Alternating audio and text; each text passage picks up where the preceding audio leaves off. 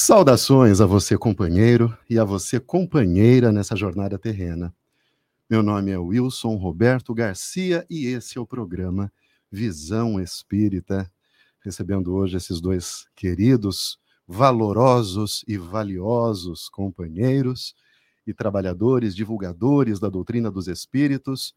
É com grande honra que nós saudamos o nosso amigo Alain Diniz Souza. Bom dia, meu amigo Alain. Bom dia, meu amigo Wilson. Bom dia, Luiz. Bom dia a todos que estão nos ouvindo. Hoje nós estamos tentando aí um modelo novo. Nós estamos fazendo vários testes, né? E hoje o nosso técnico é o Wilson e é o apresentador também. Então nós estamos aí improvisando, é, sempre se adaptando ao novo.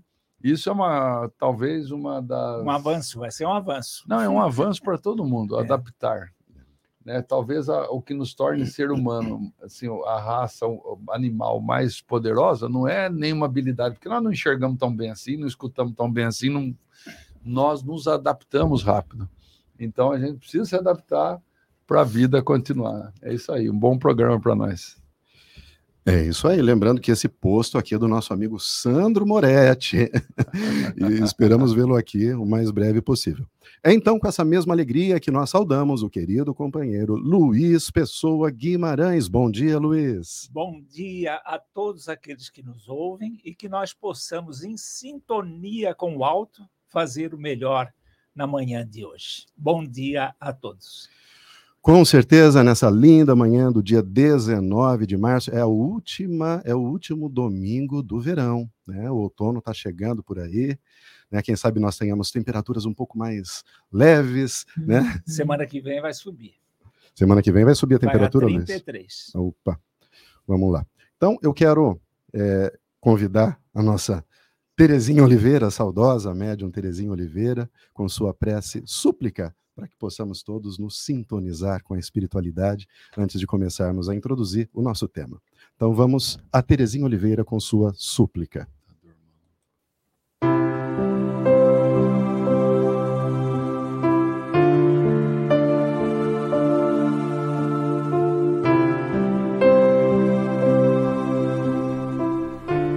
Súplica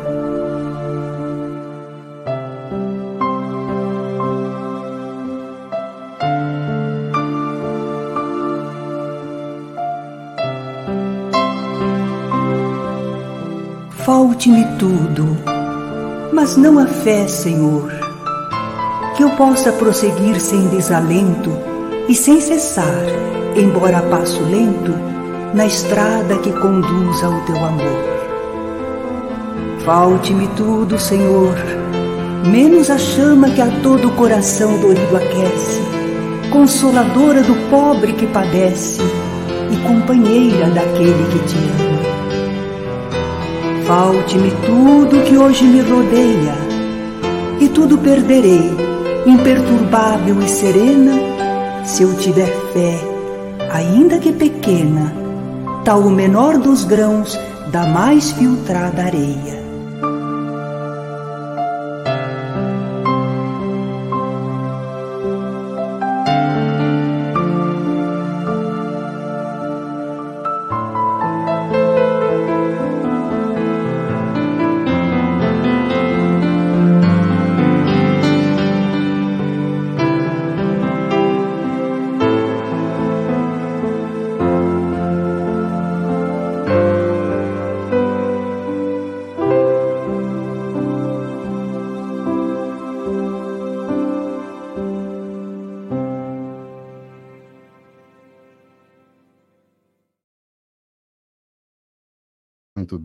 Estamos aqui de volta, agora já devidamente sintonizados com a espiritualidade maior, para que possamos introduzir então o nosso tema. O tema central do programa de hoje será sobre evolução.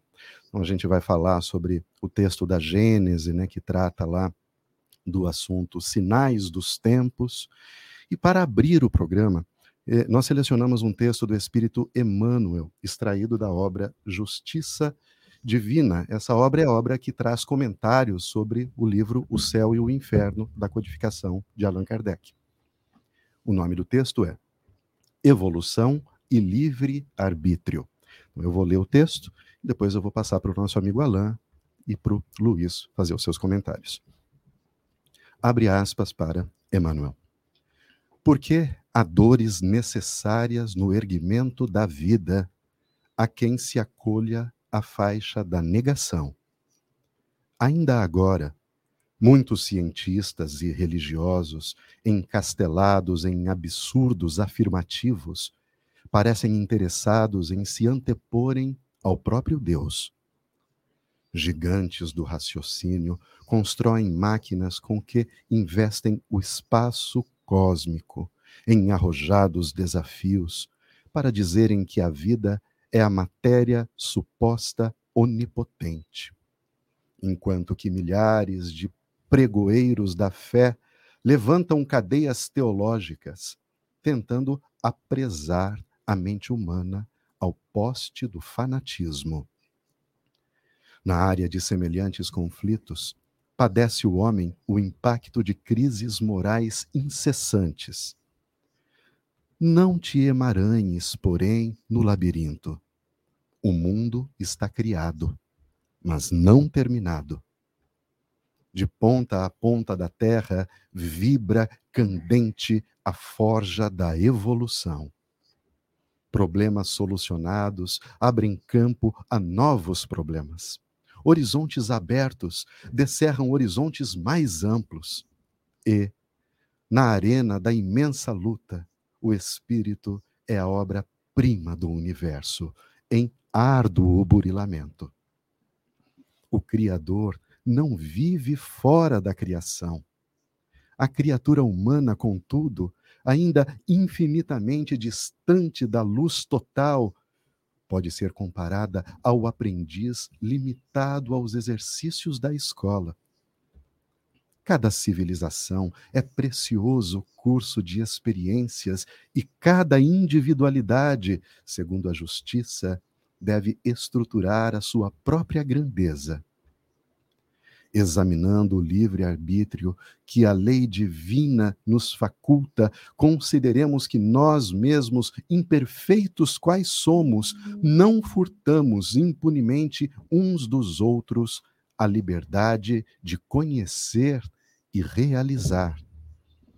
Pais responsáveis, não trancafiamos os filhos em urnas de afeto exclusivos com a desculpa de amor professores honestos, não tomamos o lugar do discípulo, ofertando-lhe privilégios a título de ternura.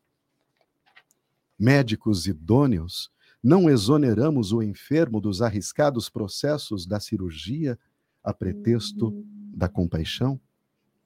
Recebe, pois, o quadro das provações aflitivas em que te encontras, como sendo o maior ensejo de crescimento e de elevação que a bondade infinita, por agora, te pode dar.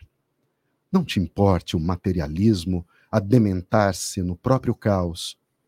Sabes que o homem não é planta sem raiz, nem barco a matroca. Os que negam a causa das causas reajustam para lá do sepulcro visão e entendimento, emotividade e conceito. Enquanto observas no caminho perturbação e sofrimento, a guisa de poeira e sucata em prodigiosa oficina, tranquiliza-te e espera, porquanto, aprendendo e servindo, sentirás em ti mesmo a presença do Pai. Fecha aspas. Alain Diniz Souza. a gente chove no molhado falando da habilidade de Emmanuel com as palavras, né? Ele usa o português, nossa, é, é um artista pintando um quadro assim a excelência.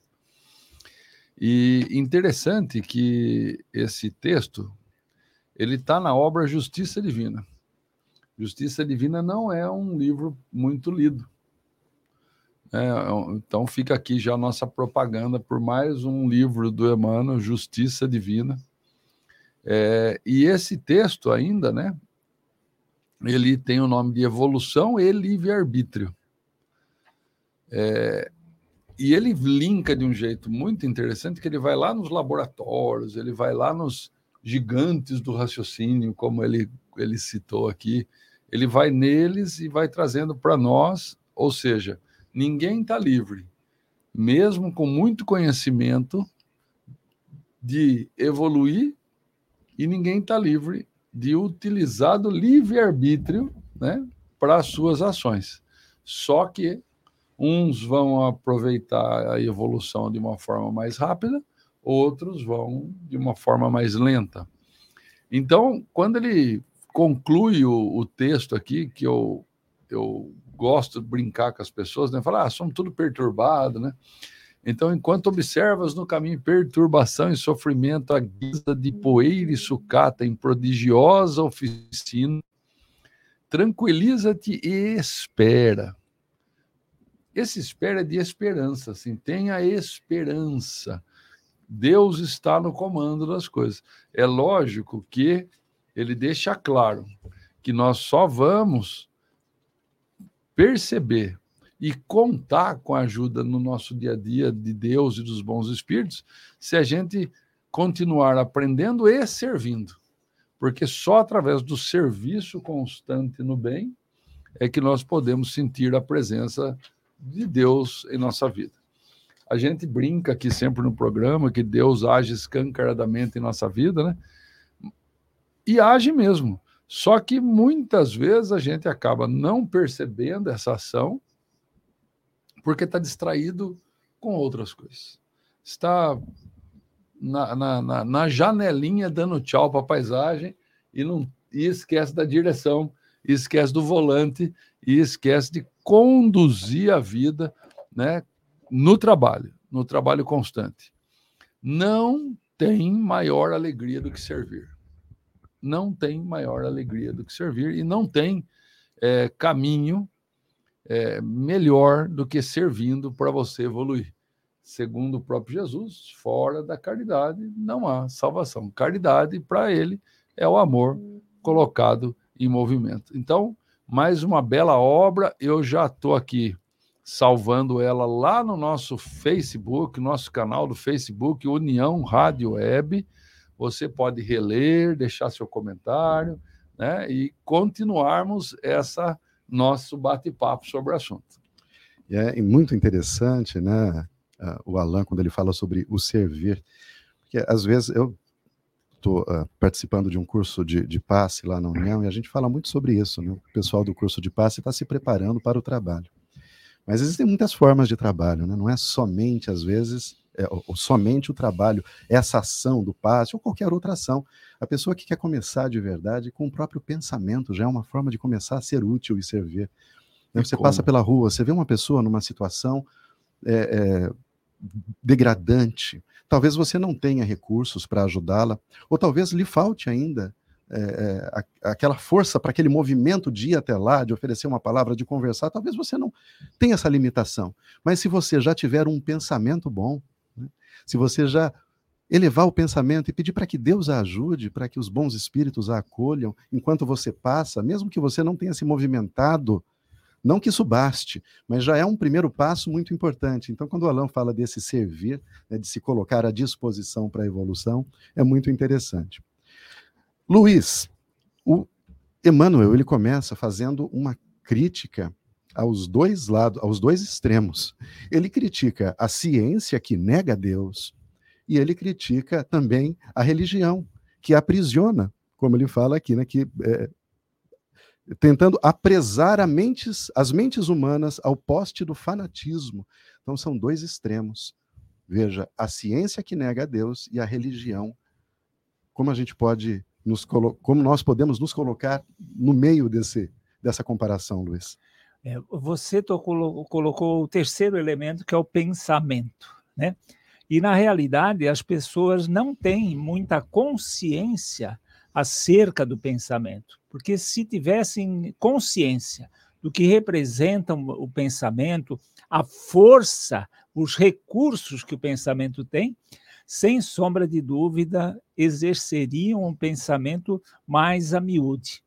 É, é, essa questão, esse livro do Emmanuel, ele aborda uhum. sobre, como você falou, o céu e o inferno.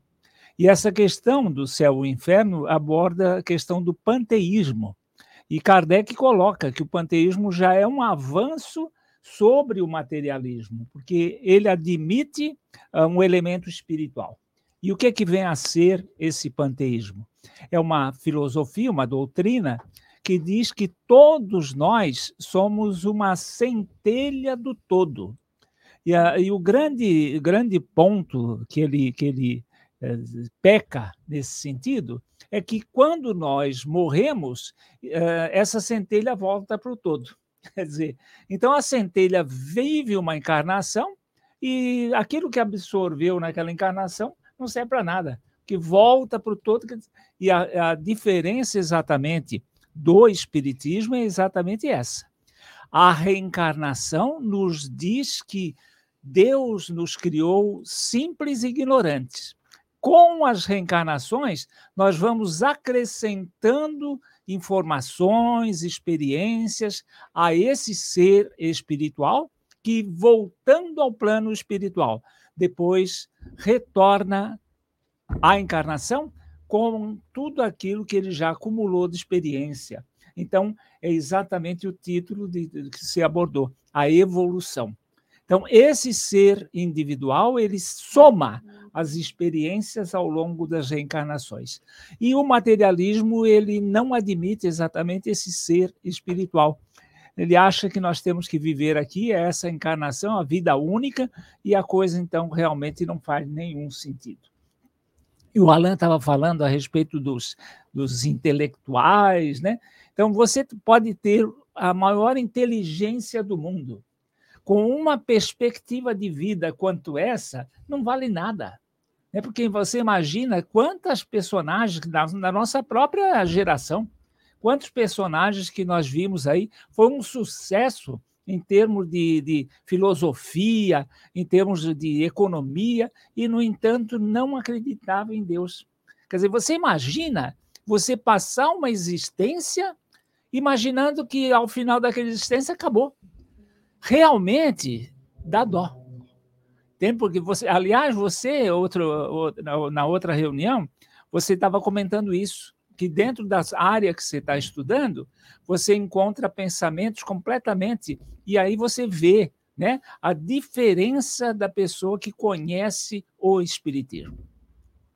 Não dá para fazer ideia do que que é você viver sem ter uh, aquilo que nós adquirimos no conhecimento da doutrina espírita.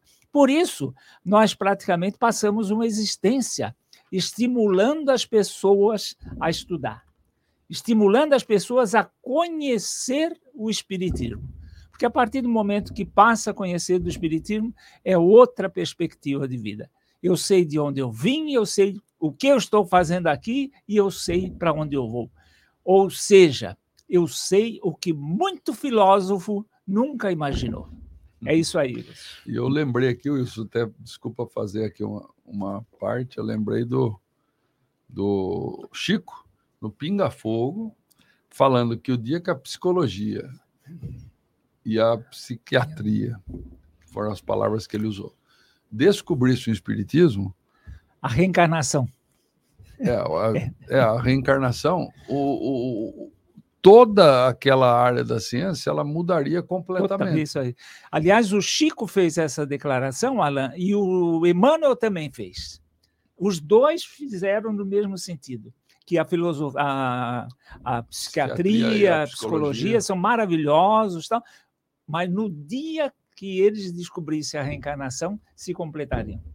É que há um bloqueio, eu, eu vejo, da parte do, do intelectual, de qualquer área ele com medo de com inseguranças, medo de perder a, a postura, a cadeira postura dele, acadêmica. A, é, ele, ele fica assim com um milindre danado em experimentar. Nós vamos aproveitar mais essa aqui, é. porque não, o campo está fértil. É. O Chorovics, ele, depois que se tornou espírita, ele fez uma declaração fantástica ele disse assim: quando eu me lembro que eu dei um sorrisinho maroto, né? Uhum. Quando o William Crookes declarou na academia que o espiritismo era uma realidade, eu enrubeço de vergonha.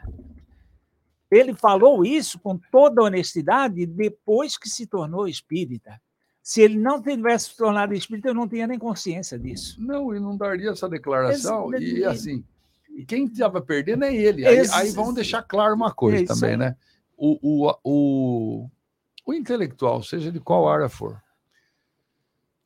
é, vamos falar com o Espiritismo de uma parcela de responsabilidade sobre o assunto. Quando Kardec, vamos deixar o trabalho de Kardec apartado do Espiritismo, quando Kardec compôs essas obras maravilhosas aqui, junto com os espíritos, quando ele, ele, ele fala que ele foi o, coordenador do espiritual, ele não foi o que escreveu, ele escreve alguns comentários, ele deixa claro quando é comentário dele, quando não é comentário. Codificador. Quando ele codifica toda a doutrina, ele deixava clara a, a qualidade do Espiritismo, não como uma religião, como uma ciência humana. Informação. Que estaria presente nas academias. Só que a academia tem medo do que ela não consegue controlar. Então, como que você vai controlar uma manifestação mediúnica? Não tem controle. Tem educação para ela, tem né, você se organizar para o trabalho, mas você não tem como repetir no método cartesiano que. Vamos dar um passo mais atrás. A Idade Média, né, ela obscureceu assim a mente do ser humano, prendendo a religiosidade a uma religiosidade é, intocável, assim, cega, uma obediência dogmática e cega a tudo. Quando a ciência rompe com isso, principalmente na, era, na época cartesiana, no iluminismo, renascimento e, e dali para diante, ela ficou com uma aversão à religião. Aversão. Só que ela ainda está com essa aversão. Então, eu tenho só medo que não dure mil anos essa versão, igual durou a Idade Média. Eu acho que hoje vai ser difícil a gente sair do primeiro capítulo, Wilson, porque a, a coisa vai, não, mas eu, vai eu vou, evoluir. Eu vou até é, é, provocar um pouco mais ainda o comentário do Alain, o Alain falou que a academia ela teme a religião, e de fato isso acontece. Recentemente eu vi um vídeo do filósofo é, Pondé falando sobre o espiritismo. Ele não tem tanta propriedade para falar sobre o espiritismo, mas a pergunta era se o espiritismo é, seria respeitado no mainstream filosófico. Ele diz que não, não é como filosofia, ele não é aceito ou respeitado dentro desse, dessa corrente principal entre os filósofos. E nós aqui sabemos que, né, porque talvez não se debruçaram para tentar entendê-lo, para trazê-lo. Mas enfim, falamos aqui sobre a academia que refuta a ciência. Mas eu quero agora invertê-la e quero que você comente se há momentos em que também o espiritismo, quando se reveste da religião, também não refuta a ciência em alguns momentos. Alain.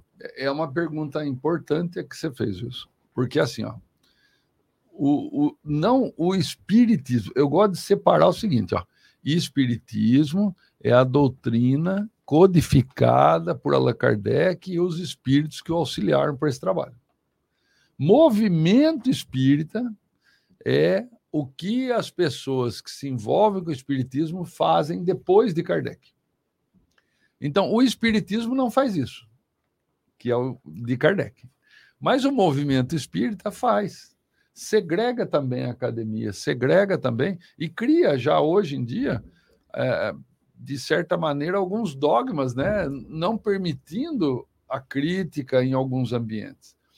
Então, acho que o Espiritismo é, precisaria, como movimento, não espírita, o movimento espírita precisaria se adaptar ao espiritismo, né? Voltar ao espiritismo. Do mesmo jeito que o Kardec e os espíritos falam que o espiritismo é o cristianismo redivivo, que a gente está voltando ao cristianismo e, da vivência esse, cristã. Esse né? é o ponto. É o ponto, né? Esse é o ponto. Nós precisamos também voltar ao espiritismo kardecista, assim.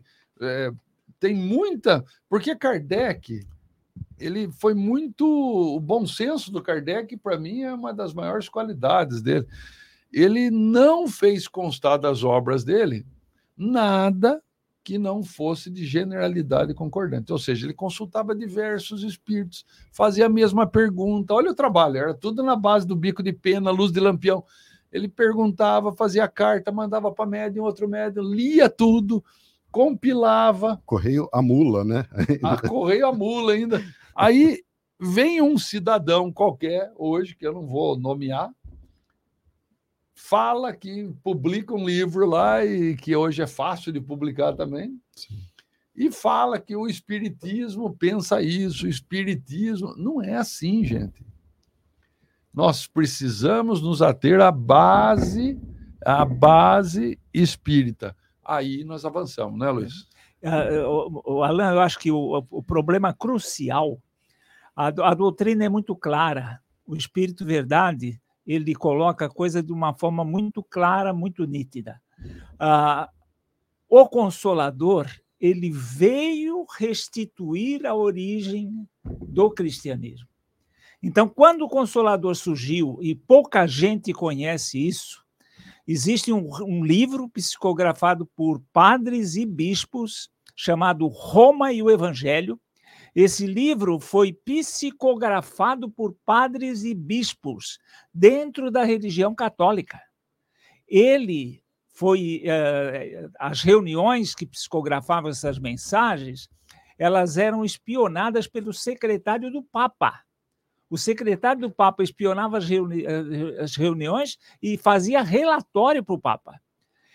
Essa, esse livro ele contém coisas que eu nunca vi em nenhum livro espírita. Tem mensagens de João, mensagens de Maria, mensagens de Paulo, mensagens praticamente de todos os apóstolos. De Jesus. De Jesus, ele tem uma frase dizendo que o, o, o evangelho, o que está de acordo com a lei, é a autoria dele. Não autoria Então, o livro, a igreja já rejeitou. Então, não é a academia só que rejeita o espiritismo, a igreja rejeitou.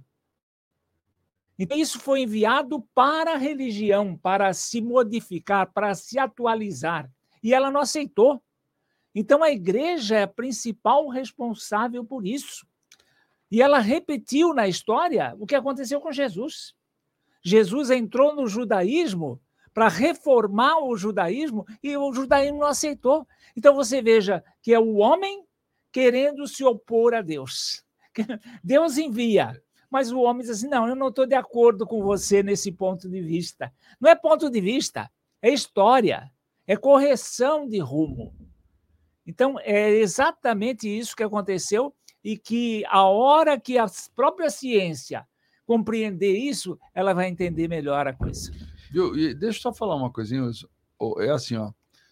É, quando o Luiz comenta aqui que a, a própria religião católica não aceitou, veja que a fala do Luiz não é contrária à Igreja Católica. Vamos deixar claro. É contrária a alguns líderes católicos que, que no próprio livro equivocado, menciona, isso, isso, equivocados com essa liderança, porque infelizmente, muito do catolicismo é feito por poucas pessoas. Então, é uma palavra que alguém fala, vira dogma, porque é ele que falou, e, infelizmente, os demais né, acabam seguindo sem crítica. Eles são proibidos da crítica, não tem um espaço da crítica. Enquanto que, pelo menos nisso, apesar das dificuldades que encontramos no movimento espírita, a crítica é permitida. É permitida. Então, o ambiente crítico, assim, a, a crítica no bom sentido, ele é saudável porque ele dirime qualquer tipo de. de, de, de apararestas. Apararestas. Ele elimina aquelas coisas que ficam indigestas. Então, você vai explorar, você vai fuçar, você vai, vai rever, vai reler, vai ver a visão de um outro, desse, daquele. Por exemplo, quando o Luiz é, começou o Vadimeco Espírita, vocês sabem por que, que ele começou o Vadimeco Espírita? Eu vou deixar claro aqui para vocês. É porque ele queria pegar um ponto. Sem sombra de dúvida. Que não tivesse correto. É. Ele queria fuçar, ele falou: não, eu vou provar que esse negócio. Vou provar não- que os espíritos falam esses coisa espíritos diferente falam um do outro. besteira. Só a- que ao fazer o processo, ele se transformou em espírita. Hoje eu entendo, a espiritualidade aproveitou aquela cabecinha boba do presbiteriano para fazer uma coisa que era necessária ao movimento espírita. Necessário, necessário. Entendeu? Quer dizer, a espiritualidade aproveita tudo. Aproveitou o Paulo, aproveitou.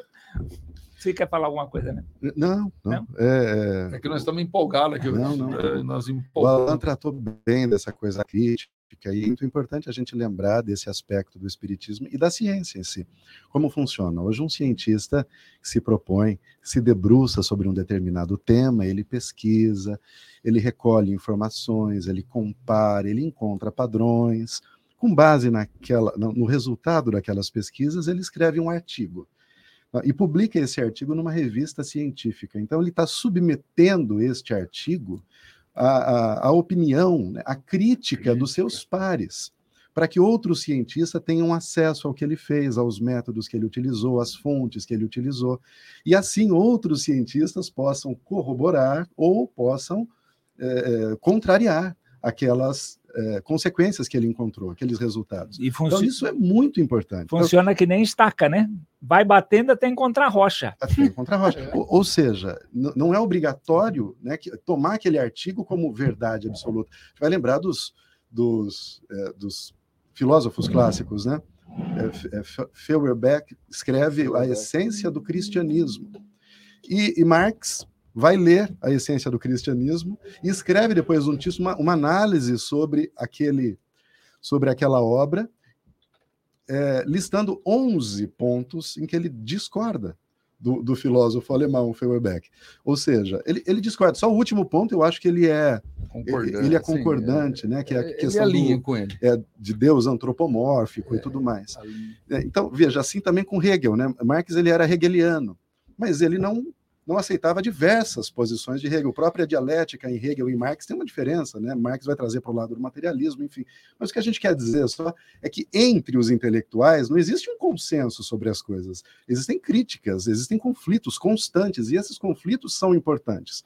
Então, o espiritismo como ciência não o Alan colocou muito bem, não pode fugir desse ambiente, desse embate, dessa discussão. Ao contrário, tem que se fortificar tendo argumentos para poder né, defender as suas teses. Muito interessante. É, é, Wilson, você fez um link exatamente na minha preocupação, que assim, o, o, o espiritismo ele não pode perder o espaço crítico, né, de, en, nele, assim, ele não pode perder esse, essa possibilidade da, do questionamento, do espaço crítico mesmo, a palavra é essa, é, para se rever, para sempre estar alinhando. A, a, a vida é dinâmica, a linguagem é dinâmica, a comunicação é dinâmica, o conhecimento, a gente não é dono do conhecimento, ninguém, né? Ainda hoje consegue.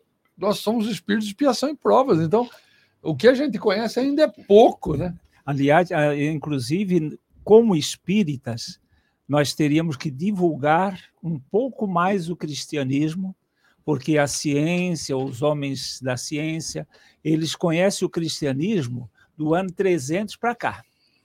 Não, raros conhecem o cristianismo primitivo e raros conhecem o, o- o espiritismo.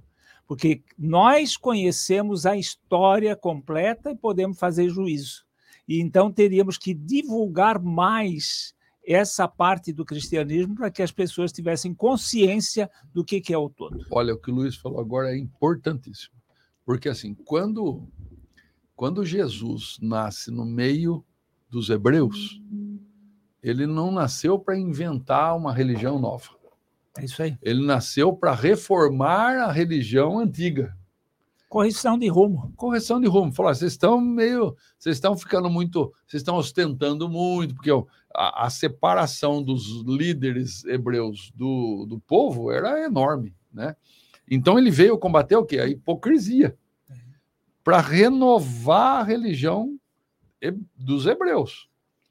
Eu, eu imagino que deva ter um plano de ter lá atrás uma religião única Direto. né? E que é o plano que deve continuar no, no mundo espiritual ainda. Só que aí vem o espiritismo. Ah, o espiritismo é uma religião? Não. Eu afirmo isso categoricamente e, e insisto nisso.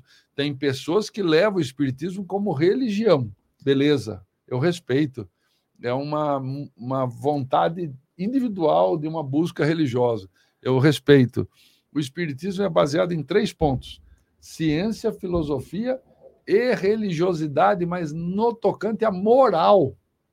Não há uma religião ortodoxa, uma religião sacramental, assim, uma, que passe por todos os processos dogmáticos. Não é essa a ideia. E o Espiritismo nasce e se desenvolve no iluminismo, praticamente. Foi o, o momento que ele se desenvolve. O mundo estava preparado para um, uma visão diferente do processo religioso, e ao chegar no mundo, era para ele começar a influenciar a transformação de todas as religiões e uma volta ao cristianismo redivivo de Jesus. Olha que trabalho magnífico! E a gente está deixando, a gente que eu digo, o movimento espírita, ele voltar a, a não ser representativo dessa maneira. E, e Alan, é tão interessante o que você disse agora, porque realmente o espiritismo vai surgir no bojo, né?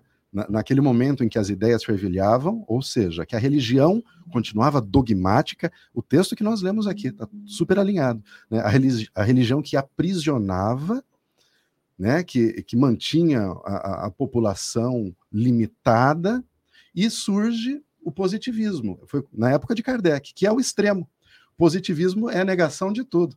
Né? Inclusive, eh, nesse vídeo que eu falei sobre Pondé, Pondé vai dizer que Kardec era positivista. Aí tem um, um, vídeo resposta do Cosme Massi, que ele vai dizer que não, Kardec não era positivista, mas ele vivia num tempo em que essas ideias positivistas que nasceram ali com Spencer, que, que Conte conheceu, trabalhou para ele, né, que era a negação total, eram dois extremos. Aí surge o espiritismo no meio disso. Veja, entre ligando os ligando as duas, é. ó, não é nem tanto ao céu, nem tanto à é, terra, é o caminho do meio. Né? É aí que está a beleza do Espiritismo. Né? Então é, é muito bonito a gente lembrar disso. Muito bem, algum comentário adicional sobre o texto, a temática, Alain, Luiz? Não, o assunto é bom, mas é vamos para mais um ponto aí para frente, senão o pessoal vai falar: esses caras estão malucos hoje. Né? Muito bem.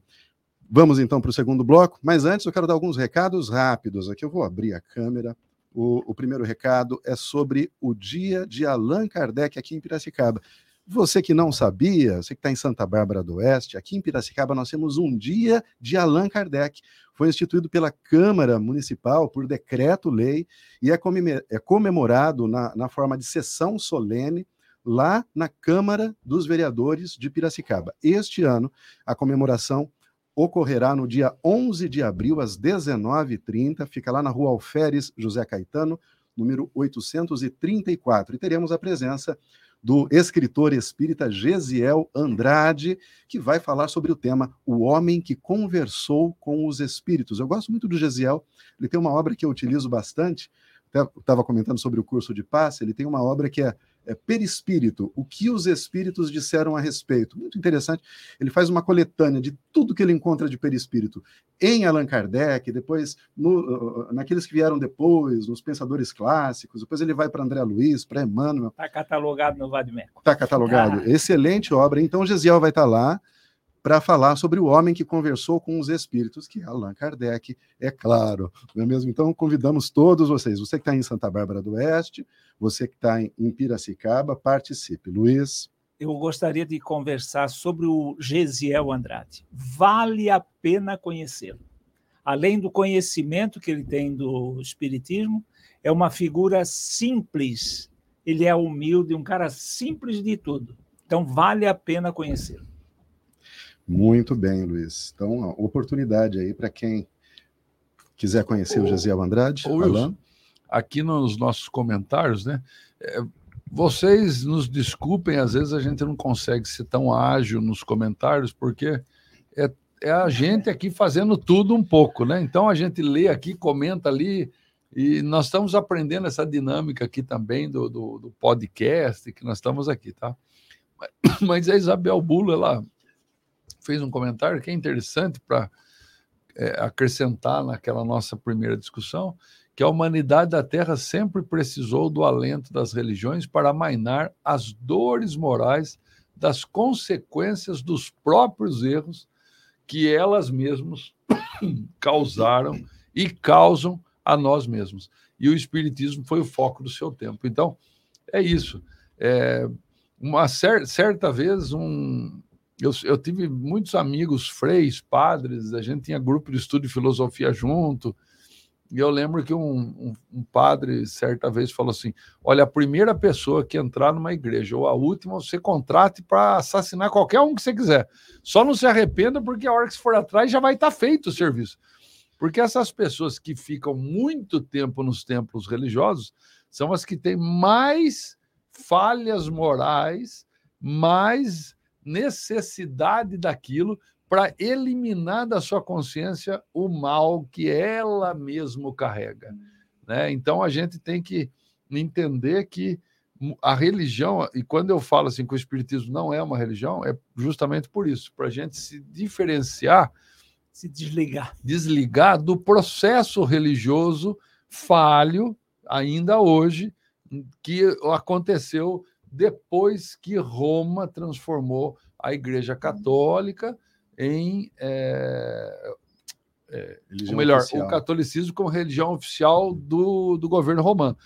Lembrando que isso acontece depois com o protestantismo, porque eles protestam e mudam algumas coisas, mas a essência é a mesma. Acontece hoje ainda mais com o evangélico, que é, é perdeu no evangélico o estudo que o protestante é, mantinha do, do, do, Velho Testamento, do Novo Testamento, perdeu-se.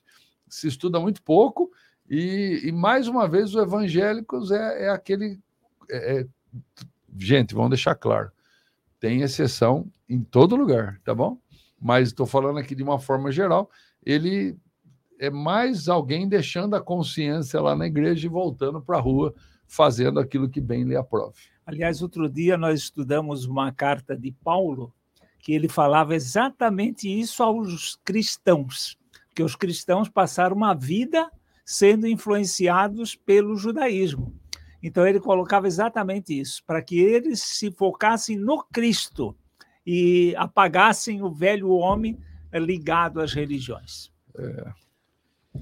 É isso aí. Eu quero aproveitar também e agradecer aos companheiros e companheiras que nos auxiliam e que mantêm o programa Visão Espírita no ar.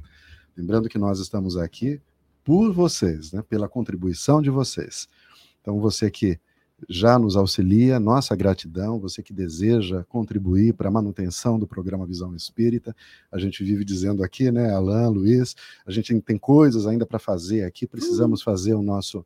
Ganhamos uma TV aqui, ó, o, né, doação do nosso companheiro aqui, e agora a gente tem que fazer uma, uma, uma estante, né, um painel para poder instalar essa TV. Então, se você quiser fazer sua doação, financeiro, arroba União Rádio Web, é um pix.com.br, financeiro, arroba uniãoradioweb.com.br, é um pix, qualquer valor, cinco reais, 10, 15, 20, o que você puder para nos auxiliar a manter aqui o programa Visão Espírita. Além de equipamentos, né, tem que trocar computador, a gente quer melhorar a qualidade da, da imagem para você. Essa semana nós trocamos a placa de rede aqui do computador, tem tanta coisa técnica para a gente melhorando, para levar até vocês um, um, um uma imagem de melhor qualidade, né, Luiz? É, eu, eu gosto de mencionar sempre isso, porque a colaboração ela faz parte de um todo. Todo mundo colaborando, realmente, se a, a soma aumenta bem. Nós temos um colaborador de Rio das Pedras, esse senhor é aposentado, eu creio que ele viva com aquela aposentadoria mínima, ele contribui há 15 anos com o nosso programa e eu sei desse colaborador porque ele deposita na minha conta. Eu é que transfiro para a conta da União Rádio Web todo mês. Vamos colaborar com o mínimo que a gente possa. Eu colaboro aí com várias coisas, eu reduzi muita coisa, mas deixei ali o meu limite de 10 reais. Continuo contribuindo. Ah, então vamos dar. Cada um desse 10 reais, 100 pessoas é mil reais. E, e o Wilson é formado em comunicação. Às vezes eu fico com dó do Wilson, porque eu vejo a frustração dele no sentido de aperfeiçoar esse recurso que a gente montou com tanto sacrifício para que a gente consiga fazer uma coisa melhor. Ele é exagerado, porque ele é conhecedor profundo de tudo isso que nós vemos. Para mim está tudo ótimo, eu chego aqui, vejo câmera, para mim está tudo ótimo, mas o Wilson tem um olhar crítico. Então, vamos colaborar. Hoje nós estamos com um número de colaboradores pequeno, eu, eu acredito que não, não, não, não se resuma a 10 pessoas. Então, vamos, vamos tentar ampliar isso aí. Está passando na tela o, o, Pix, o Pix ali? Não. Não passa? É, eu vou. Se ah, quiser, a gente tá pode bom. preparar e fazer. É, nós vamos fazer um material para o próximo programa, sim, né, Wilson? Sim. É, tá jóia. Expor na tela ali o, o, Esse senhor de Rio das Pedras que eu falo, ele não tem computador, né? Ele vai no Banco do Brasil e faz o depósito lá mensalmente. Nossa, gratidão. Né? Então é imensa. tudo uma questão de a gente se, se habituar a fazer aquilo como uma contribuição mensal. E o programa pode se programar. Né? Existem coisas que a gente pode comprar em 10 prestações. Né? Então fica aí o apelo. Muito bem. Nossa gratidão também vai para a USE de Santa Bárbara do Oeste, que historicamente manteve esse programa durante muito tempo, né? um programa que começou em 1999, olha, põe anos aí, 22, 23, 22, 23 anos, né?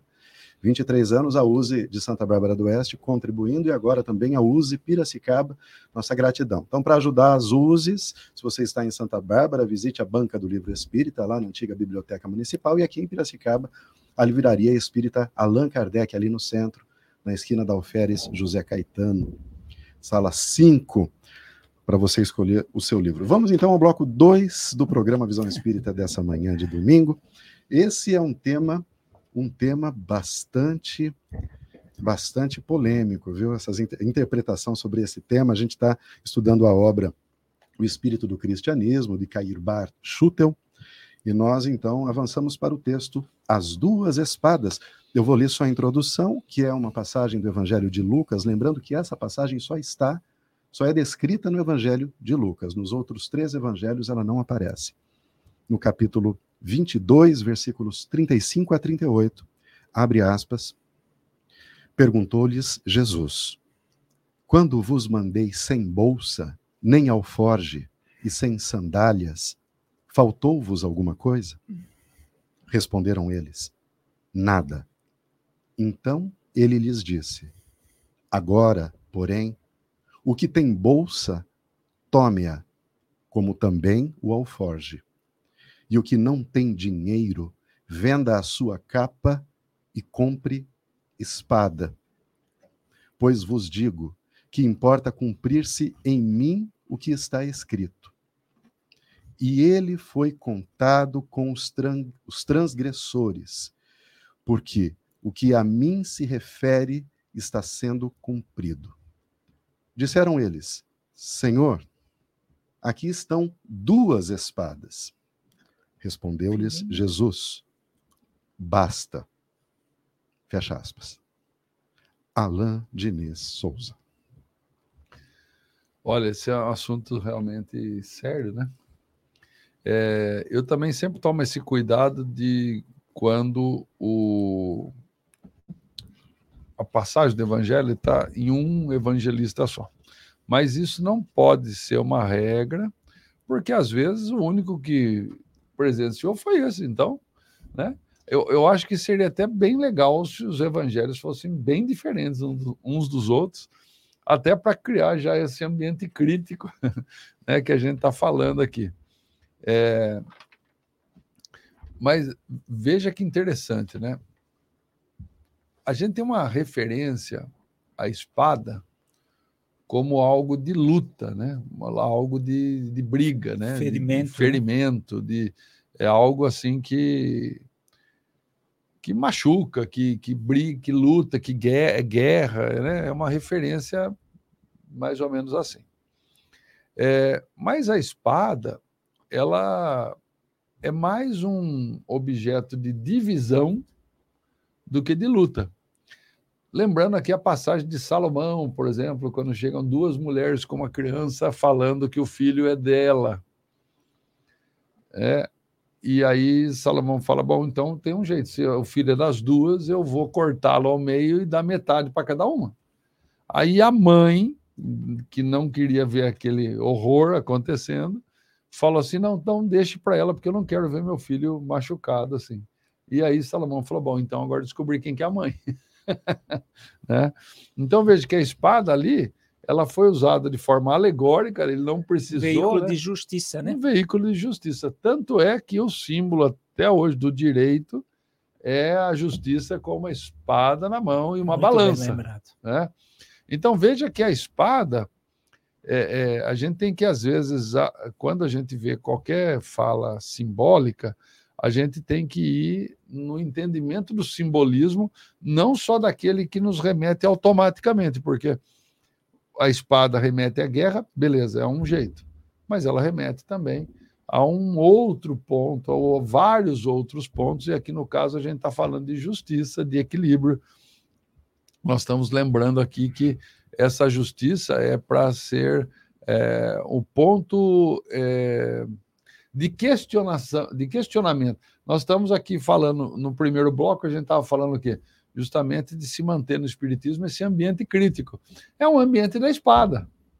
É um ambiente da espada. Da divisão. Da divisão. Mas não... Aliás, Jesus disse isso: não vim trazer a espada, a divisão. É, isso não é um problema. Não pode ser um problema, não pode ser encarado como um problema para a gente. É, e, e, e, acho interessante que ele, ele fala né, nesse texto que é, antes não faltou nada, faltou para eles continuarem a falar do evangelho, não faltou. Mas que dali para frente era importante que levasse, sim, um pouco de, de precaução né? e espada, né? pois a partir dali ele precisava cumprir o, o que ele veio é, cumprir. Foi então é, sentenciado, crucificado. Ou seja, ele não estaria mais presente. Não né? estaria mais presente e eles teriam que seguir sem aquela presença protetora de Cristo durante aquele trabalho. E eles seguiram, e assim é... e assim eu vejo essa passagem. Eu acho que o Luiz ele pode explorar mais esse, esse comentário. Belíssima interpretação, né, Luiz? E assim, passo para o Luiz já também, né, provocando ele, porque não faz sentido essa fala de Jesus, não parece ter sido proferida pela mesma boca, que manda Pedro embanhar, embainhar a espada quando ele ataca o guarda, que é prender Jesus. Não parece ser da mesma figura, né? O que manda comprar, trocar sua capa por uma espada e o que manda embanhar a, a espada, né, Luiz? É. O, eu cataloguei esse, esse item né, no Vadimeco como espada, e além de Lucas, num outro sentido, Jesus também em Mateus, ele coloca que eu não vim trazer a paz, mas a espada. E é justamente nesse sentido. Uh, eles teriam que aprender a se defender materialmente e espiritualmente. Então, essa questão é que todos nós precisamos entender Jesus, quando diz que veio trazer a espada, ele veio movimentar aquela coisa, aquele ranço, né, que estava vindo justamente pelo, pelo ritual, pelo formalismo das religiões. E é o que o Espiritismo fez. Né? O formalismo das religiões depois do ano 300 até os nossos dias é, é exatamente isso. É, ele, ele cristalizou as mentes dos cristãos, porque eles, é, com o formalismo, ele criou um público, não um público crítico, um público conhecedor do evangelho, mas um crítico que, que, que comparecia à religião para cumprir a tabela. Então, nós íamos às igrejas, eh, participávamos do culto e ficávamos quites semanalmente com Deus.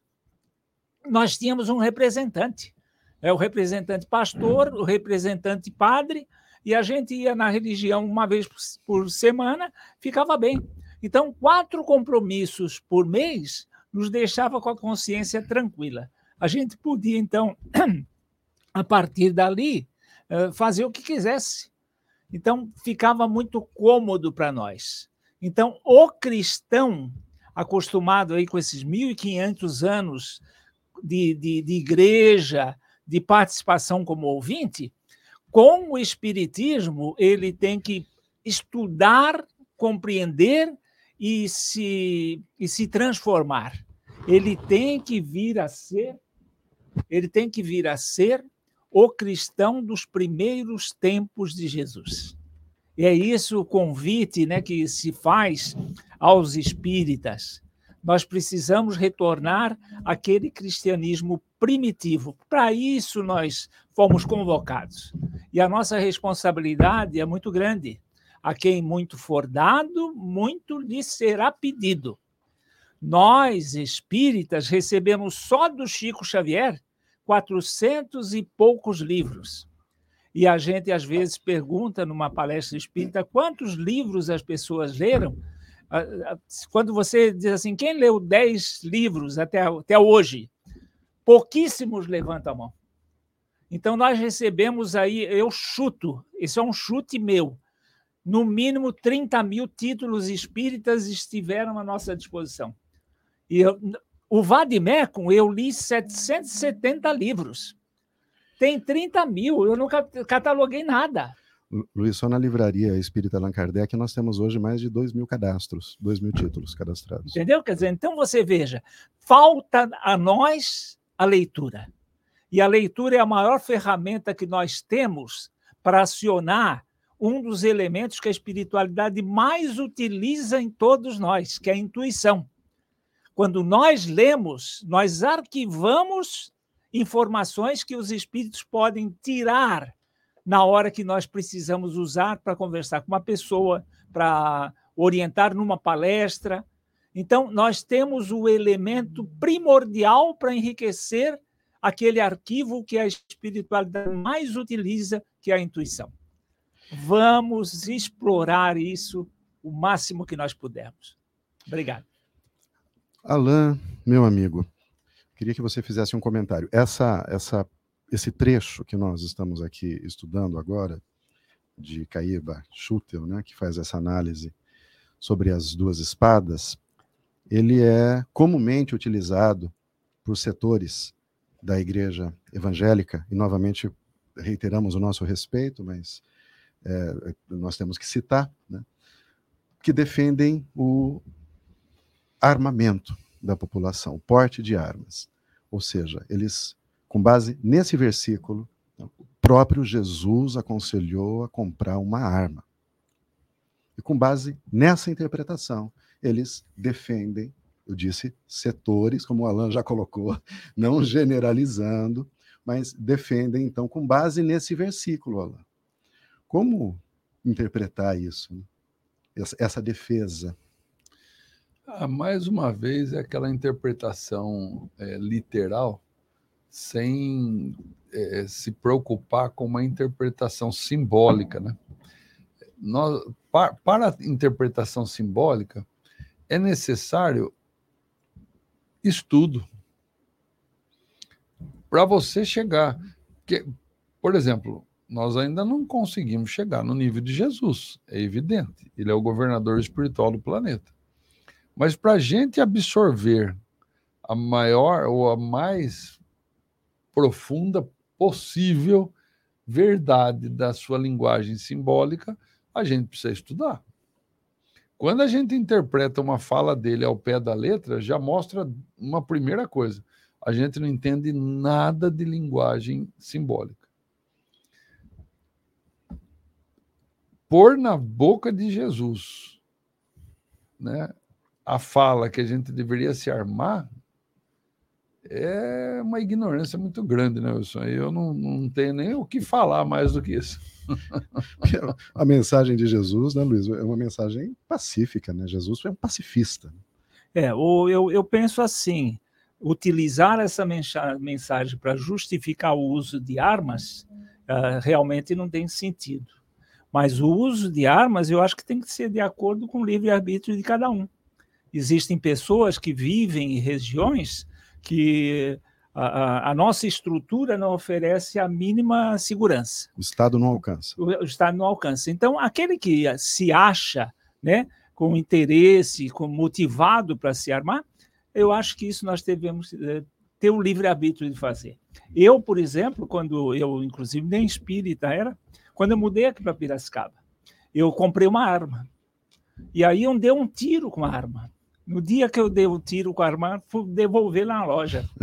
Entende? Porque realmente é uma coisa muito, muito louca, muito. É muito choque. Eu tomei um choque danado quando eu dei aquele tiro, e graças a Deus eu dei o tiro experimental. Né? Mas eu penso que cada um tem um livre-arbítrio e sabe da necessidade ou não de ter. Muito bem, meu amigo Luiz Pessoa Guimarães, Alain Diniz Souza, você que está em casa nos acompanhando. São 10 horas e 31 minutos. É chegado o tempo, então, da gente passar para o nosso terceiro bloco. Os tempos são chegados. Aliás, avançamos hoje para o capítulo 18 da obra A Gênese, de Allan Kardec. E esse capítulo tem como tema central os tempos são chegados, e como subitens, sinais dos tempos e depois a geração nova que vai ficar para, os próximos programas, mas são, são leituras interessantíssimas, falar sobre essa geração nova que está chegando, que já chegou por aí, né? Mas hoje a gente vai falar um pouco sobre os sinais dos tempos. O, o, Espiritismo em si, o Espiritismo mesmo em si, é uma doutrina progressista. Ele coloca, como nós vimos no texto de Emmanuel, a criação como feita, mas não concluída. Nós estamos num processo de evolução. O nosso planeta se converterá de um planeta de expiações... Eu só vou provocar uma polêmica. Claro, vamos lá. O, o Espiritismo é uma doutrina progressista ou uma doutrina progressiva? Progressivo é progressista. É progressista, porque ela, ela tem como. Isso é um, uma lei, né? É uma lei do progresso. Então, quando a gente fala que não há dogmas, existem alguns, né?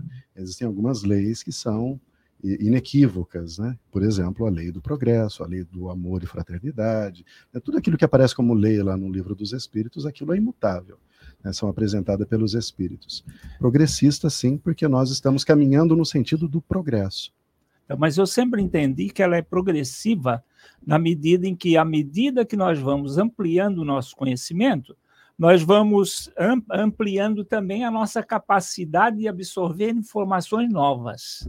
Sim, o, o, progresso é isso, né? O, quando você avança num, um degrau acima, você está num outro ambiente, né? Num próximo degrau, você tem o nosso conhecimento, ele vem de fora, né? Nós somos, é, nós somos de uma forma geral, a epistemologia vai dizer, mas não só, que nós somos provocados externamente. Então, a cada passo novo no primeiro texto tinha essa informação também de Emmanuel. Quando nós alcançamos um horizonte, o um novo horizonte se descortina. E é com base de naquele forma novo... progressiva. De forma progressiva. Então, veja, eu caminho até o horizonte. Lá no horizonte, eu olho para frente, eu vejo um outro horizonte. E para mim chegar até o outro horizonte, na minha caminhada, eu vou encontrar coisas que eu ainda não conheço, eu desconheço. Eu vou interagir com isso. Então, nesse sentido, a gente segue um caminho do progresso. Então, é, nós somos... É, essa visão é linear. Claro que essa linha não é reta, mas é uma linha constante o espiritismo então. Nós estamos num processo constante de progresso né? lembra que nós não retrogradamos a gente nunca volta atrás. Seria uma espiral ascendente. Pode ser uma espiral às vezes vira um novelo sabe aquele aquele embrólio assim todo enrolado assim? Às vezes é um daquele lá mas é uma linha, a gente vai seguindo, faz muitas curvas, quando até não precisava, né, Lá, às vezes nem precisava tanta curva. Mas né? a, a, curva acontece. Curva viu? acontece, e a gente tem que fazer a curva e seguir adiante. Então, nesse ponto, somos progressistas, porque acreditamos no progresso, e progressivos, porque estamos dentro do processo do progresso. Né? Então, nesse ponto, né, a, a, o Espiritismo vai dizer que nós estamos num processo constante de evolução. E aqui, nessa parte do texto, então, Kardec vai tratar sobre os sinais dos tempos, como a gente pode dizer que a gente está dentro desse, desse processo. E a gente não vai ler o texto, é claro, mas fizemos algumas questões que são relativas a, a, aos itens aí desse texto. Então, de uma forma bem genérica, eu vou passar para o Alan aqui, Alan. É uma pergunta bem genérica mesmo, mas eu não queria que ficasse só com o Alan. Né? O Alan responde, você tem liberdade de dar continuidade, de pegar um link em cima disso daí. Então, poderíamos dizer que o progresso do planeta é uma fatalidade, Alan? É, vamos tentar entender o que a gente pensa aí como progresso. Né? Progresso é um movimento de ir para frente. Né? Então, é uma fatalidade do planeta ele ir para frente. Agora, esse ir para frente é de que maneira? Com qual qualidade? Para chegar onde? Então, o progresso é uma evolução constante das coisas. Aonde ele está chegando? Né? É que a gente tem que definir as palavras. Né? Quando a gente pensa em progresso contrário a conservador, progressista conservador, né? quando a gente pensa assim, é, o planeta ele vive em constante progresso. Ele não se conserva nas mesmas características iniciais, ele progride. O universo não é conservador, o universo progride também. E é interessante que você disse que até mesmo do ponto de vista geológico, né, Luiz? Vocês estudaram a Gênese aqui, né? a própria geologia também progride, né, Lana? Não é a mesma geologia que era no passado? Progride, tudo vai progredindo, a gente vai encontrando A geologia progride em se acalmando. É, né? exatamente. É, a tendência do progresso é a harmonia, assim, Isso. deveria ser, né? É que a gente confunde progresso. Ah, eu, nossa, tecnologicamente nós progredimos, progredimos, né? Hoje você consegue fazer coisas tecnológicas que nem pensávamos há 20, 30 anos atrás. E, e hoje a gente está bem. Agora, o que, como utilizar esse progresso científico, ele não é associado ao progresso humano só porque tecnologicamente a gente está mais evoluído, não quer dizer que os seres humanos progrediram juntos com a tecnologia. Então, hoje a gente vê um, um mau uso da tecnologia enorme. Então, há de se aprender a usar esse progresso tecnológico. Né? Eu gosto muito daquela teoria dos dez, das 10 inteligências. É, então, realmente, nós precisamos explorar mais isso aí. Houve um, um autor espírita que explorou isso eu publiquei lá no Vadimeco. Então, às vezes, nós desenvolvemos a inteligência tecnológica, mas não desenvolvemos a inteligência emocional, a inteligência é, intelectual, a inteligência moral. Então, precisamos desenvolver tudo de uma forma uniforme, ou pelo menos procurar acelerar um pouco mais naquelas que nós ficamos mais atrasados. Pois é, e é interessante, eu vou tomar agora a sua, sua palavra, né, como uniforme, para fazer a segunda pergunta. O progresso, por que, eu já estou confirmando, né, que é uma informação de Kardec, por que o progresso ocorre de forma parcial? Ou seja, existem sociedades que evoluem mais do que outras? Sim é, porque uh, somos espíritos individualizados. Né? E existem sociedades que se esforçam mais no sentido de fazer com que os seus indivíduos progridam. Então, elas encontram mais facilidade de assimilar novas ideias, novas tecnologias, novos tudo, né? Então, realmente, inclusive nós temos também, por exemplo, com relação à vida espiritual, nós sabemos que os espíritos se afinizam. Então, no plano espiritual, isso é uma coisa bem comum de se, encontrar é, coletividades que se afinizam nesse sentido. E, uh, na matéria também. Então, você vê que nós temos países que são bem mais desenvolvidos que outros, inclusive espiritualmente. Então, existem muitas coisas que nós precisaríamos desenvolver um pouco mais o nosso conhecimento a respeito das coisas espirituais e das coisas materiais. Então, existem sim raças, povos que se desenvolvem de forma desigual em função do preparo daquela coletividade.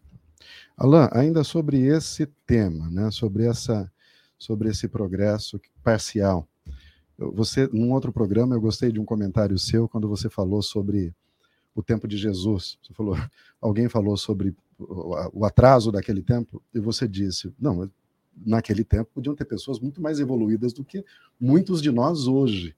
Né? Então é difícil a gente classificar toda uma sociedade né, e, e colocá-la dentro de um degrau da, da, encarnação. Aqui eu vou lembrar, inclusive, o, o espírito que deu origem à, à Umbanda, ele é um espírito que se apresenta, ele se apresenta, quando pedem o nome dele, ele se apresenta como, já que você quer um nome para me chamar, me chame de Caboclo das Sete Encruzilhadas, ele se apresenta assim, porque não faltarão caminhos para mim. Sete é um número muito simbólico, representa o infinito no judaísmo. E quando se pergunta quem ele era, ele diz que era um padre do século XVI, que foi queimado na fogueira, acusado de bruxaria, e que teve a oportunidade, a bênção, ele diz, de reencarnar como um indígena brasileiro. Por isso que ele adota o nome de caboclo. Então, olha que interessante, era um espírito com uma certa evolução, né, que nasce num, numa sociedade considerada simples. simples. Então, eu queria que você nos ajudasse a entender isso, mesmo então numa sociedade que é considerada nessa classificação e comparação entre sociedades atrasada ou primitiva, podem existir espíritos elevados? Podem, existem muito elevados, né? É, sempre no, no, no meio do, do, do, do, mais. Que é assim, ó, o que, que me estimula ao, ao crescimento espiritual? O que me estimula?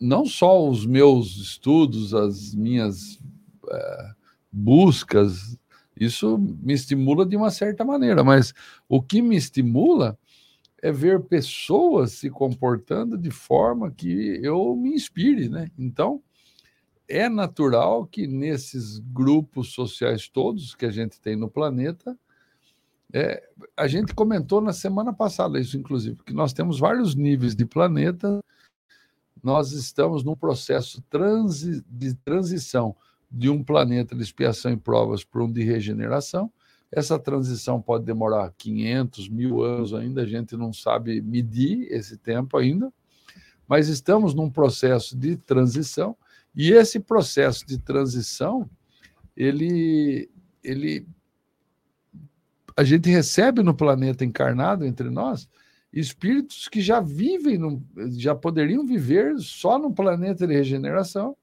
para nos inspirar numa nova forma de proceder e então podermos transformar o planeta no planeta de regeneração. Então, se isso acontece a nível planetário, acontece também a nível social em grupos sociais. Como que aquela comunidade, porque o que é, o que é a evolução de um espírito? É só intelectual? Ele só deve ser um gênio, ele só deve ter títulos, ele só. É isso é a, é evolução do espírito? Não. Tem um lado é, espiritual, emocional, sentimental, que às vezes uma pessoa intelectual muito avançado é, é bom que ele venha num grupo social mais simples para ele desenvolver a humildade, o que ele não aprendeu como intelectual. Então, nós sempre vamos ter nos grupos sociais espíritos de vários níveis níveis mais simples, níveis mais elaborados, para um estimular o outro nas necessidades individuais. Depende se naquela encarnação ele está aprendendo ou está ensinando. É.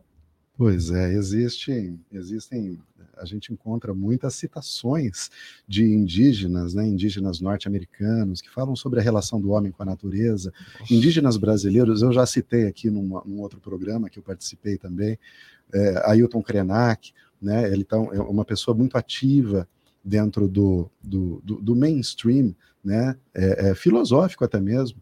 A última obra dele chama-se A Vida Não É Útil. Ele fala sobre a vida como sendo uma dança cósmica.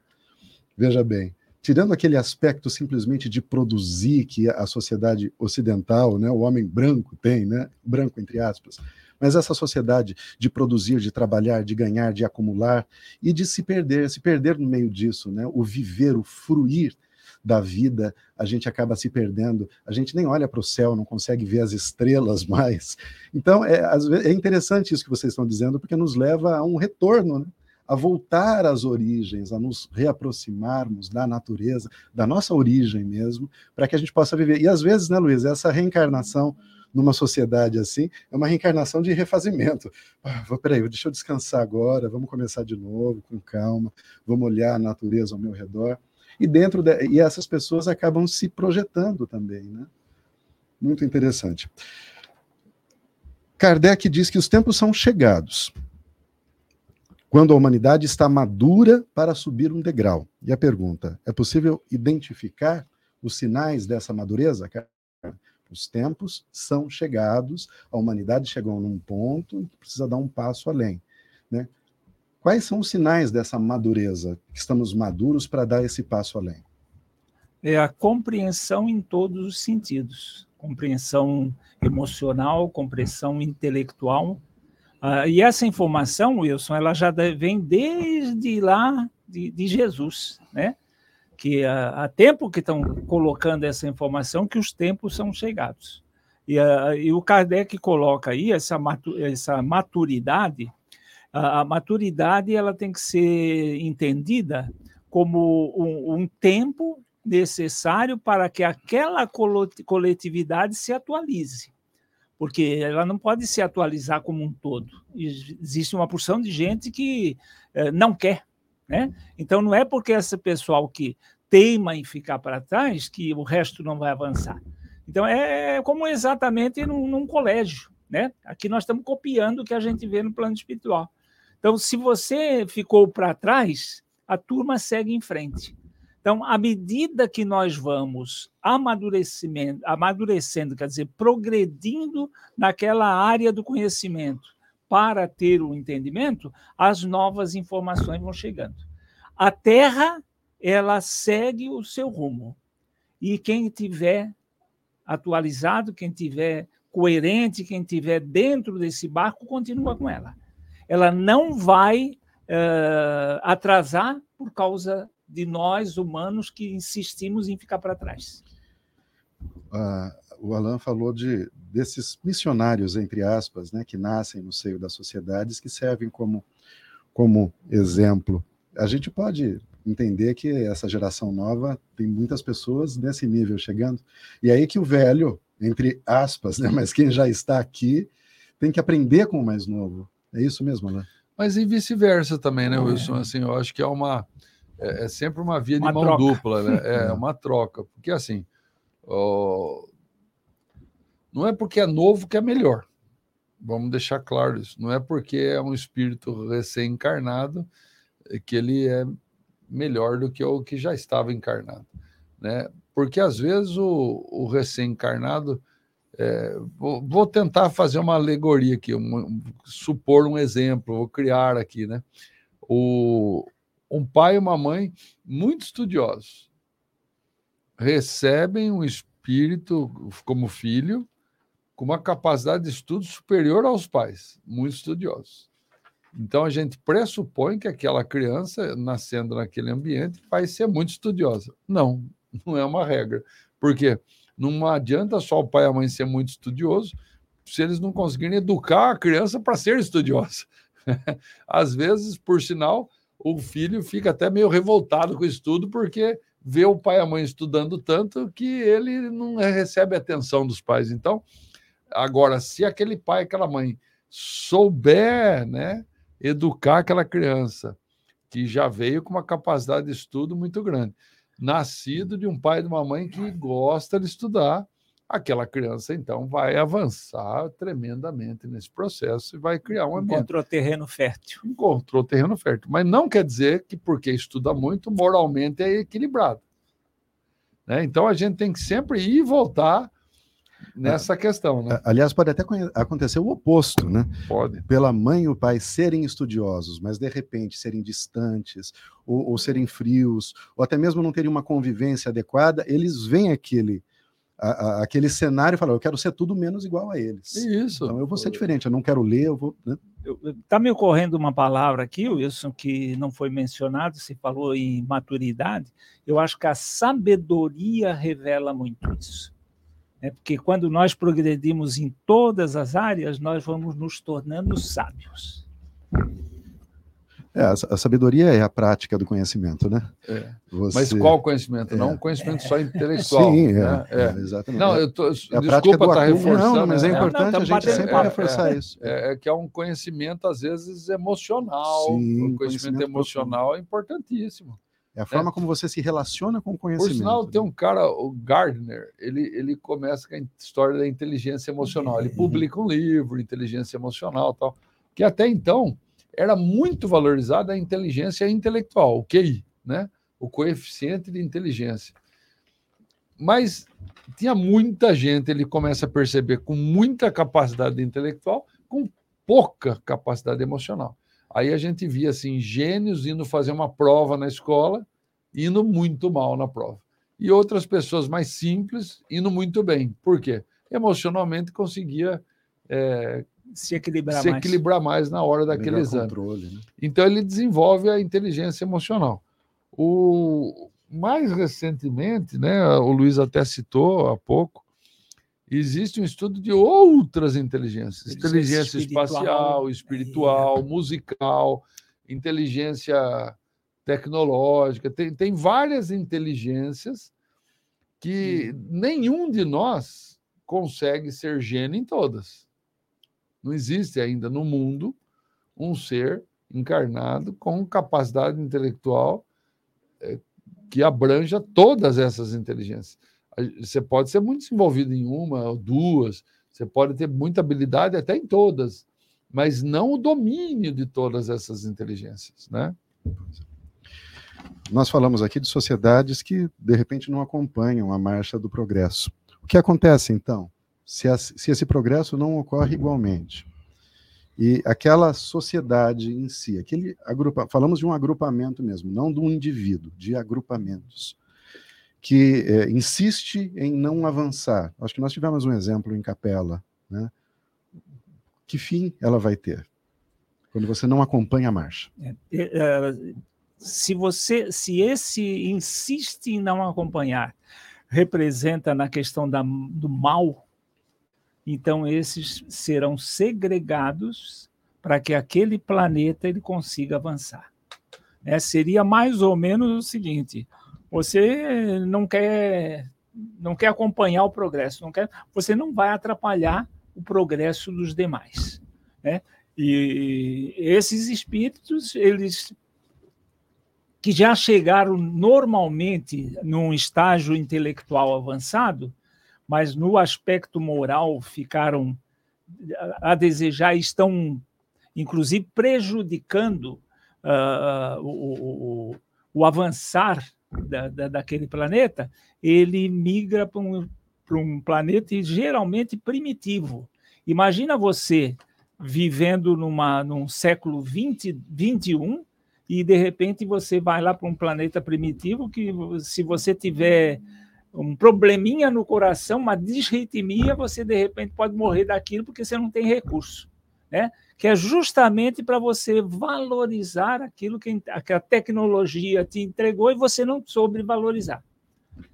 Então é nesse sentido. Excelente. Alain, eu, eu não ia ler nenhum trecho, mas a pergunta para você é como Kardec explica os mecanismos de ação por trás desse progresso, ou seja, como Deus age. Mas eu acho um trecho tão lindo que a gente merece levar para quem está nos acompanhando aqui.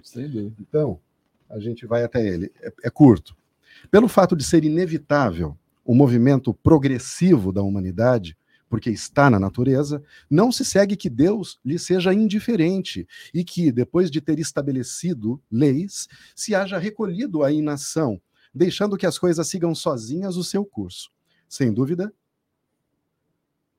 sem dúvida, suas leis são eternas e imutáveis.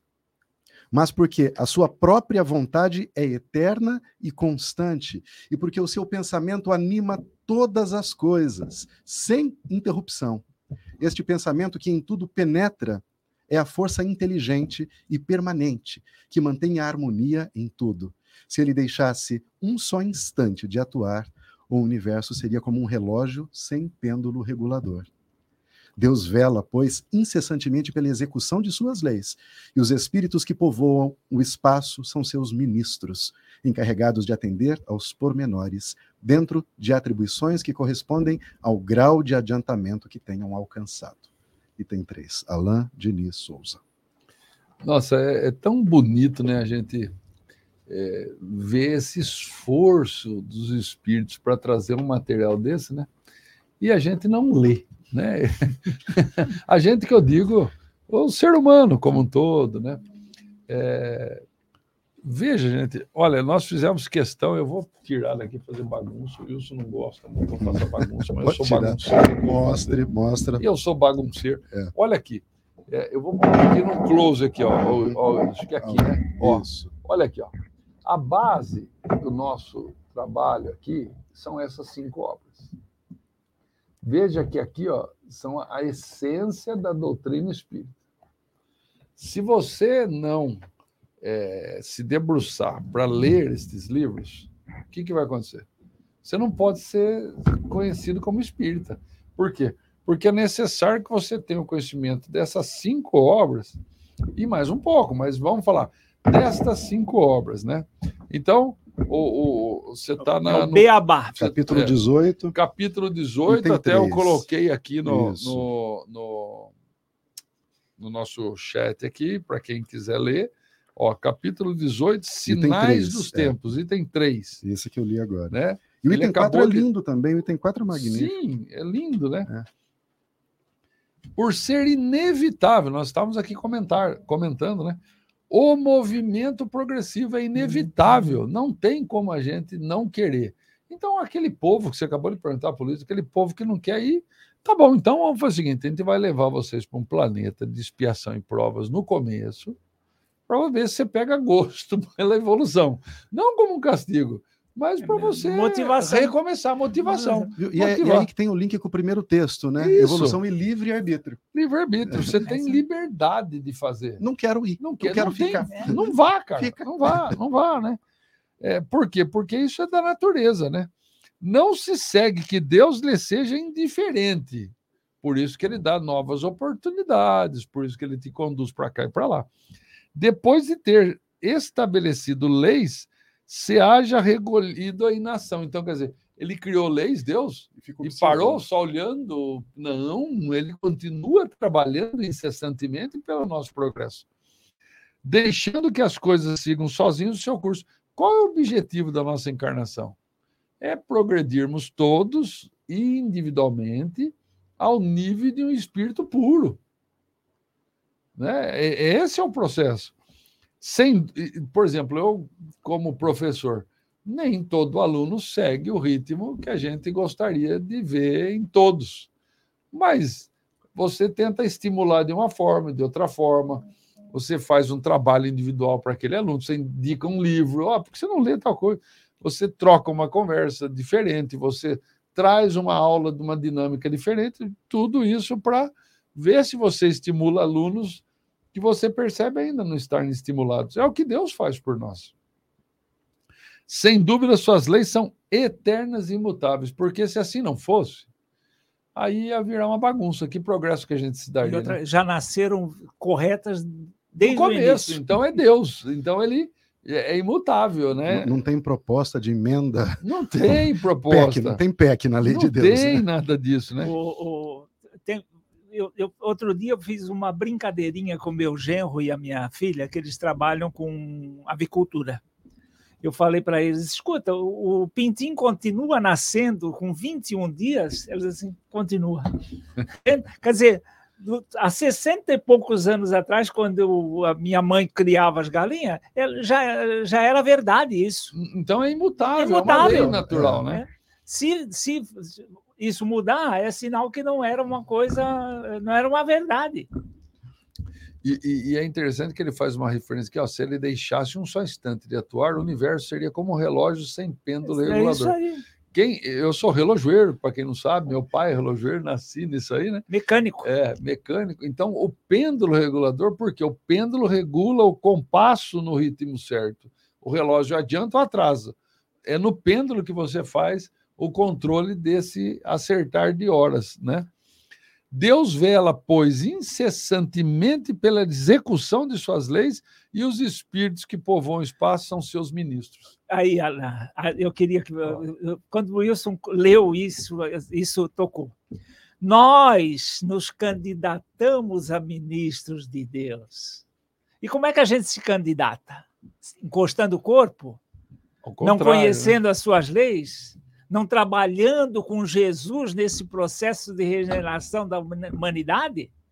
É o que aconteceu com as igrejas do ano 300 até hoje. Né? Os assistentes ficavam lá indo uma vez por semana e sem explorar, conhecer o evangelho. Hoje, nós, na, na, nos centros espíritas, estamos tendo contato com, com o evangelho todo dia. Para que esse evangelho, assimilado por nós, possa ser pregado nas coletividades, na escola, no trabalho. É assim que a humanidade vai se transformar. Eu, me transformando com o evangelho, vou buscar o conhecimento para poder funcionar nesse mecanismo. Não tem milagre. Existe um mecanismo. E a humanidade, vamos chegar na regeneração pelo esforço que nós, coletividade, fizermos nesse sentido. Ô, Luiz, eu vou ler aqui Lê. A, o item 4. O item 4 é maravilhoso. Para fechar o que é, nós estamos falando. Porque é, é, é, é muito profundo. É, é, é, é, uma, é uma poesia. É, uma poesia. é, maravilhoso. De verdade. O universo é, ao mesmo tempo, um mecanismo incomensurável, acionado por um número incontável de inteligências e um imenso governo, no qual Cada ser inteligente tem a sua cota de ação sob as vistas do soberano Senhor, cuja vontade única mantém por toda parte a unidade.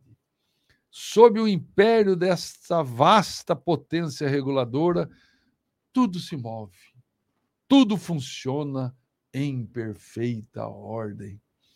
Onde nos parece haver perturbações, o que há são movimentos parciais e isolados que nos parecem irregulares, apenas porque a nossa visão é circunscrita.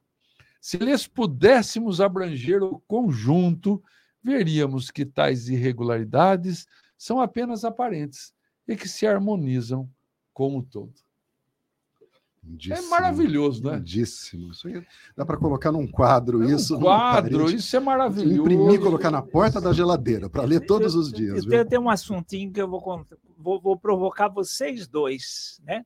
Quando nós começamos na doutrina espírita, quando começamos lá no início Nossa. da rádio, você estava estudando o quê? Você não estudava. Não, você não, não estudava. Não, e, você, Wilson, é. que você não estudava. Não, não estudava. Depois de alguns anos, com o contrato com o Espiritismo, os dois, os dois se motivaram ao estudo. E hoje estão conseguindo produzir muito mais, porque se aprofundam no assunto. Não existe, não existe nada mais que nos motive do que a nossa convicção a respeito da imortalidade do espírito. Muito bem, 11 horas e 3 minutos. Estamos chegando ao fim. Tínhamos mais diversas questões aqui interessantíssimas para tratar, viu? Alain e Luiz, você que está em casa. Mas teremos uma próxima oportunidade.